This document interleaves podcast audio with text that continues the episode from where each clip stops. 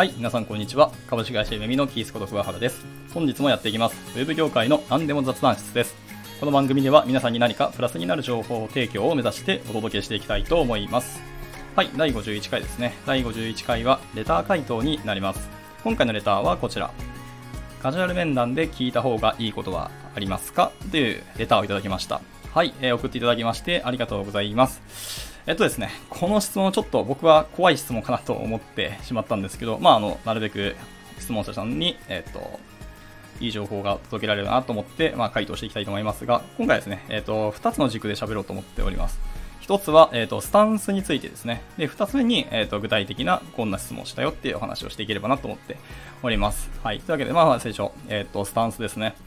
えっ、と、まあ、カジュアル面談っていうのはですね、まあ、ある意味で、その、面談を受ける側ですね、こちらがその、会社そのものの面接をするようなスタンスで、えっ、と、質問を考えると、まあ、いろいろ見えてきていいんではないかなと思っております。はい。もちろん、上から目線っていう意味ではなくて、その会社をちゃんと知るっていう意味ですね。はい。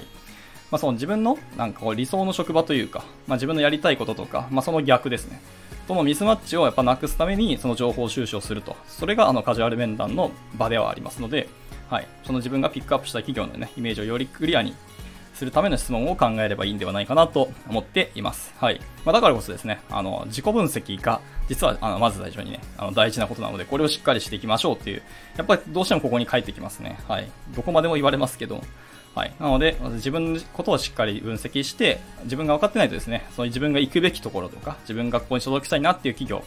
っていうもののその青写真すらちょっと見えてこなくなると思いますので、はい、まずは自分のことをしっかり理解しましょうと。ところですね。で、その次にそのし、えー自分たちがこう、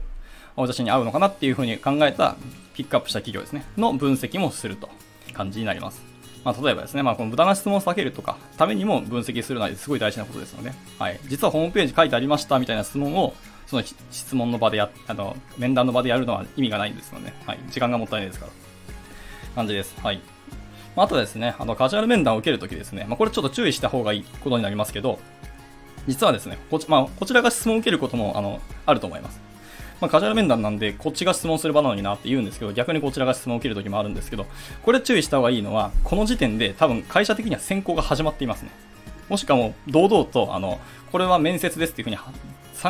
断言されるとか宣言される時もあります。まあ、ちなみに私もありましたけどね。はい。あるので、ここは注意した方がいいと思いますね。まあ、そういう企業は、あの、ちょっと気をつけた方がいいかなっていう感じですね。まあ、もちろんそのせい、それがあの理由で合わないとか、この企業はやばいっていう判断はちょっとまだ早いと思いますけど、気をつけようかなって感じですね。はい。なので私も、カジュアル面談に行ったはずなのにいきなりこう志望動機とか、まあ、転職の理由とか聞かされましてですね。あの、でまずは学生時代のことをちょっと深掘りされたりして、うん、これは面接だなっていうふうに完全に思いましたもんね。はい。感じです。まあ、なので、こういうところ気をつけつつ、まあ、スタンスとしては、そういうスタンスで、えっと、質問を考えて臨んでいければいいんじゃないかなと思っております。はい。で、ここからは、えっと、具体的な質問ですけど、まあ、どういうことを聞いたらいいのかっていうのがすごく難しいし、まあ、調べたら、まあ、多分質問者さんもいろいろ調べられたと思うんですけど、まあ、あの、これがいい、あれがいいって皆さんいっぱい出てくると思うんですよね。なので、もうなんか参考までに私がこういう質問を今までしてきましたっていうことを、あの、お話しして終わろうかと思っております。はい。まあ、参考になれば本当に幸いですね。はい。まあ、いくつかありますけど、まあ、一個一個喋っていきます。一つ目ですね。一つ目は、あの、ホームページに書いていないことを聞きます。まあ、例えばその実績ですね。事例紹介のページとかあったら、そこに載っていないものをちょっと聞いてみます。そうすると、実は、あの、まだここで公開できないんですけど、こんな大規模な案件をやりましたとか、実はこういうニッチなところの、えープロジェクトにも参画して、まあ、お仕事しましたよみたいなことがあるので、そういうチャンスがある会社なんだっていうことがわかりますのでね。はい。です。あとはですね、あの内部の方しか、えー、と知らない社内制度とかがもしあるんだったら聞いてみたいなと思いますね。やっぱり事業会社だとですと、その自分たちの、えー、とプロジェクトかプロダクトの、えーとユーザーとして自社自社社員の方はあのなんか特典がつくとかあのちょっと値段安く使えますよみたいな多分あると思いますので、まあ、そういうのはしっかりあるんであれば、えー聞きたいと思いますね。はいまあ、あとはあのそのピックアップした会社のその今後の事業計画とか経営計画もあの聞ければ、ぜひ聞いていただければと思いますね。できれば5年ですね。まあ、理想は10年があれば聞いてみたいですけど、まあ、多分なかなか出してくれないと思いますので、あのえー5年は最低でも聞ければなと思っております。まあ、もしなければ、まあ、それはそれとして、まあ、聞けたら、プラスアルファですね。自分がもしこの企業に所属するとしたら、こういう舵を切っていくとか、こういう方向に進んでいくんだよってことを、あの、先に知っておくのは結構大事なことだと思いますのでね。はい。感じです。じゃあ2つ目の質問ですけど、えー、と2つ目はですね、その会社の問題点とか課題点っていうのを実際に喋っていただけたらなと思ってますね。はい。で、まあ、さらに突っ込んで言うと、その問題点、課題点に対してどういう施策を考えているとか、どういう対策をしようとしているのかっていうとこも、えっ、ー、と、聞いてみたいと思ってますね、私は。はい。まあ、そうすると、まあ、その各メンバーとかにどういうふうな依頼をするとか、何か問題が起きた時に、この会社はこういう捉え方をして、こういうふうな乗り越え方をするんだってことが分かりますので、ある意味で自分のこのリスクヘッジをするというか、身を守るというか、ことも考える、え、上で、この質問は結構大事だと僕は思っております。はい。ですね。じゃ続きまして、3つ目ですね。3つ目は、えーと、評価制度、もしくは評価の体制ですね。はい。この質問をします。やっぱり。であのまあ、僕はエンジニアですので、まあ、次転職するとき、する可能性がとしては、まあ、あのエンジニアだと思いますけども、はい。やっぱりですね、あの人とかエンジニアのあの定量評価っていうのは本当に難しくて、私は正直あの不可能だと思っています。はい。もちろんその仕組みとか作って、ここの会社はいや、完全に定量ですって言っておきますけど、本当に突っ込んでいくと定量ってやっぱり人間ですので難しいと思っていますので、はい。そこをどこだどこまでその定量定量評価が難しい範囲で、えーとまあ、不満をなくすというか、自分たちの評価がこれで納得ですとか満足ですっていうふうにみんなに言ってもらえるようにしているのかっていうのを聞けるのは本当に大事なことと思ってますので、はい、実際に自分もこう入った時にこういう評価されて、もし不満があって、まあ、異議申し立てがもしできるんだったらまあしますけど、その異議申し立てに対して、またそれを評価する人とか判断する人のまたコストをかけますし、それのため、え、それを評価するためのまた情報収集しなきゃいけなくて、割と1人が、えー、と異議申し立てをする場合、それを影響する人って意外と多いので、はい、そこのコストかけるって、まあ、会社としてはダメージでしかないので、そういうことないように、え、ー、と、いろいろ施策を考えているはずですね。いろんな会社は。ですので、そこが聞けるんだったら絶対聞いた方がいいと思っております。で、それに満足できないんであれば、えっ、ー、と、この、その会社は選ばない方がいいんじゃないかなというふうに思いますね。はい。続きまして、えっ、ー、と、4つ目かな？いや、5つ目か。5つ目ですね。えー、5つ目はですね、昇給の幅はどれぐらいありますかっていう質問をしますね。はい。まだその実際にこう昇給した人で、最高幅と、あと最低幅ですね。どれぐらいその揺れ幅があるのかっていうのも、ある意味聞いて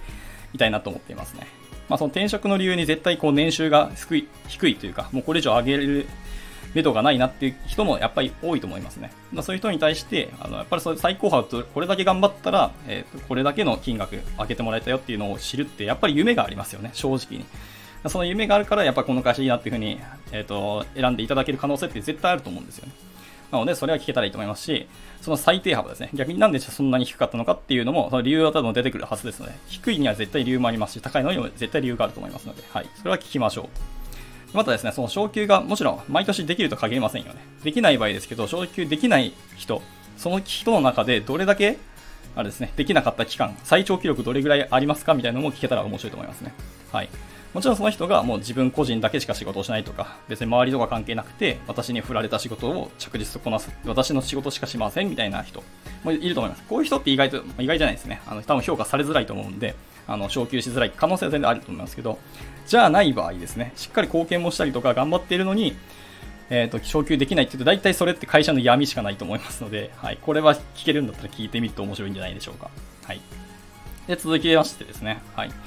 次はですね、えっ、と、面談していただいている方そのものに、えー、その方に、あなたはなぜこの会社を選んだのかって逆に質問します。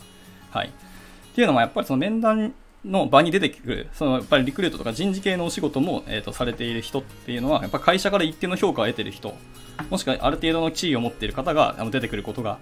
えーとまあ、多いと思いますね。少なくともリーダー職の方とか、やっぱりリスクヘッジの方を踏まえて、そういうことをちゃんといいこと、いいというか、ちゃんと正しい情報を喋ってくれる方がやっぱり選ばれることが多いので、その方が喋る発言、その言葉っていうのは結構重みがあると思いますね。それそういう判断とか、あの、裁量権を持ってる、頭を持ってる方が、えっ、と、正直にこの会社のいいところを喋ってくれるとしたら、なかなかその会社の魅力が、あの、よりはっきり見えてくると思いますので、まあ、もちろんその会社そのものの、なんかいいところ、まあ、よく見せようとする発言も多分する、さするとかされるとは思いますけども、まあ、それだけじゃない可能性も絶対あると思いますので、もうそのままワンチャンしてもいいのかなっていう感じですね。はい。あとはですね、あと2つです。あと2つですけど、次は、えっ、ー、と、あれですね、転職する場合、そのチームですね、チームにどれぐらいの裁量が与えられるかっていうのは僕は確認したいですね、やっぱり。はい。まあ、例えばそのチーム内でもその技術選定はそのチームで自由にやっていいよと言われるのか、新しいツールとかこういうフレームワークが今ホットらしいんですけど、これを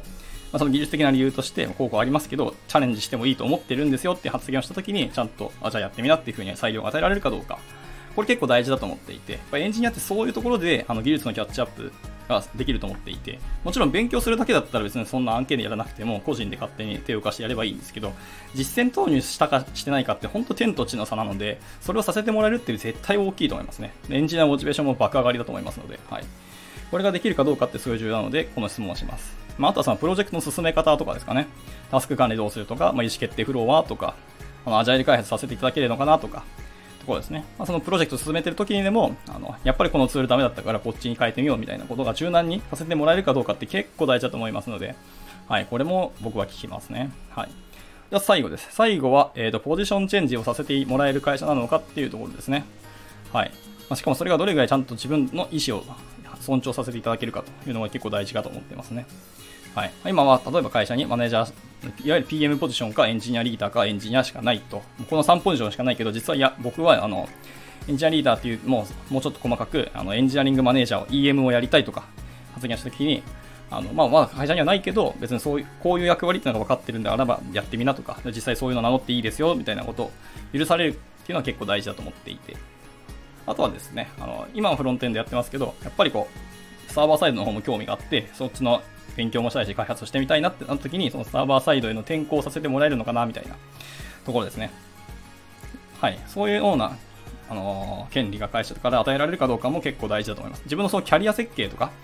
プランがあった時に、それをしっかり実現できるかどうかっていう意味でも、あのー、これを質問しておくのは重要なことだと思っております。はい。という感じですね。まあ、バーっと喋りましたけど、はい、こんなところ僕は聞いていきました。今まで。はい。ですかね。はい。まあ、また何か、えっ、ー、と、聞きたいこととか、まあ、話していくこといいことなどございましたらいつでもレターをお待ちしておりますので、えー、どしどし応募お待ちしております。はい。では、今日の放送はこれで終了となります。バイバイ。